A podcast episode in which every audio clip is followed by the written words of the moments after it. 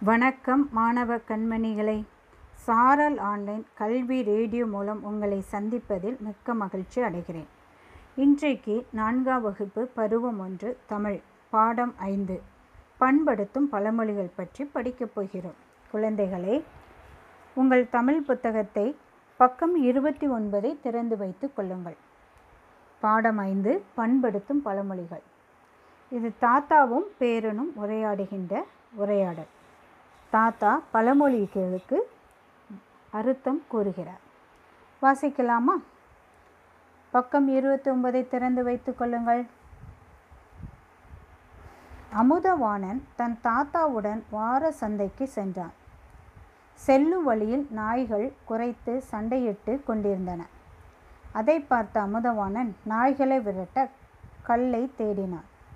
தாத்தா அமுதவானா என்ன தேடுகிறாய்?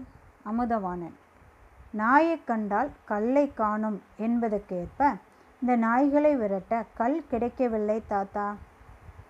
தாத்தா அந்த பழமொழிக்கு பொருள் வேறு அமுதவானா? கல்லால் செதுக்கிய சிலைதானே கோயில்களில் இருக்கிறது. அந்த சிலைகளை கல்லாக பார்த்தால் இறைவன் என்ற நாயகன் தெரிய மாட்டார் சிலையை நாயகனாக பார்த்தால் கல் தெரியாது. இதுதான் அந் இந்த பழமொழியின் பொருள்.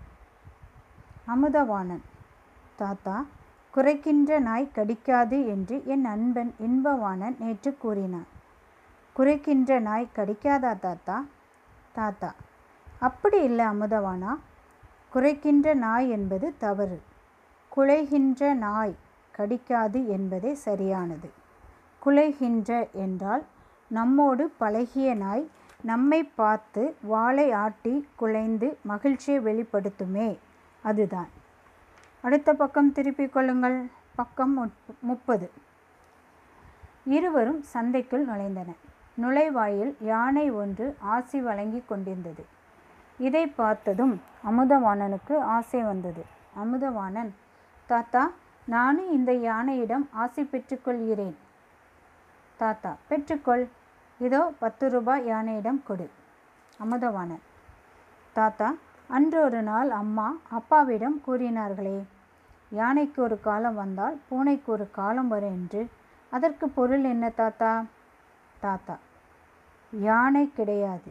அது ஆணை அதை பிரித்து எழுதினா ஆ கூட்டல் நெய் அதாவது பசுவின் நெய். பூனை கிடையாது. அது பூ நெய். அதை பிரித்து எழுதினால் பூ கூட்டல் நெய் அதாவது பூவில் ஊறும் தேன். நாம் இளமையில் பசு நெய்யை விரும்பி உண்போம். வயதான முதுமையில் தேனோடு மருந்து கலந்து உண்போம். இளமையில் ஆணை முதுமையில் பூனை இதைதான் ஆணைக்கு ஒரு காலம் வந்தால் பூனைக்கு ஒரு காலம் வரும் என்பர். ஆனால் இதன் பொருள் இன்று இதன் பொருள் மாறுபட்டு வழங்கப்படுகிறது. இருவரும் பேசிக்கொண்டு வீட்டிற்கு தேவையான காய்கறிகள் வாங்கினர் அமுதவாணன் தாத்தா எனக்கு விளையாட பந்தும் மட்டையும் வாங்கி தாருங்கள். அப்படியே பாப்பாக்கு பலூன்கள் வாங்கி கொள்ளலாம்.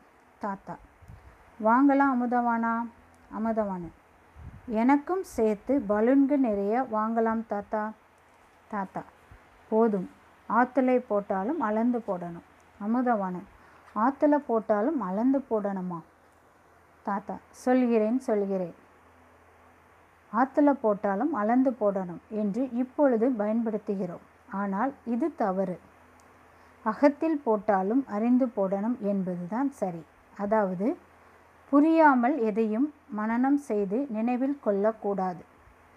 கற்கும் போதே தெளிவாக புரிந்து பிறகுதான் நினைவில் கொள்ள வேண்டும். பேசிக்கொண்டு இருவரும் வீட்டை அடைந்தனர்.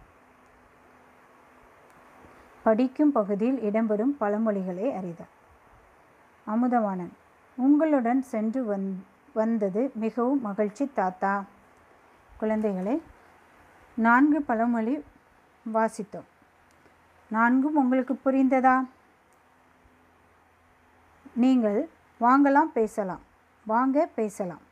பாடப்பகுதியில் இடம்பெற்றுள்ள பழமொழிகளை கூறி அவற்றின் பொருளை உம் சொந்த நடையில் கூறுக.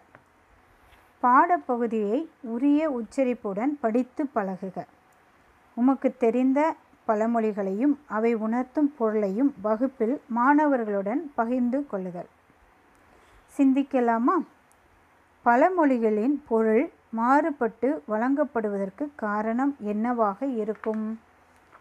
குழந்தைகளை இந்த பழமொழிகள் நாளடைவில் மாறுபட்டுருது. உண்மையான அர்த்தம் மறைந்து சூழ்நிலைக்கு ஏத்தாப்புல மாறுபடுகிறது.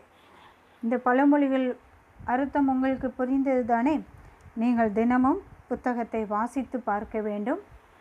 நன்றாக படித்து தெரிந்து கொள்ள வேண்டும். இவ்வளோ நேரம் நீங்கள் அமைதியாக கேட்டதற்கு நன்றி மாணவ செல்வங்களே.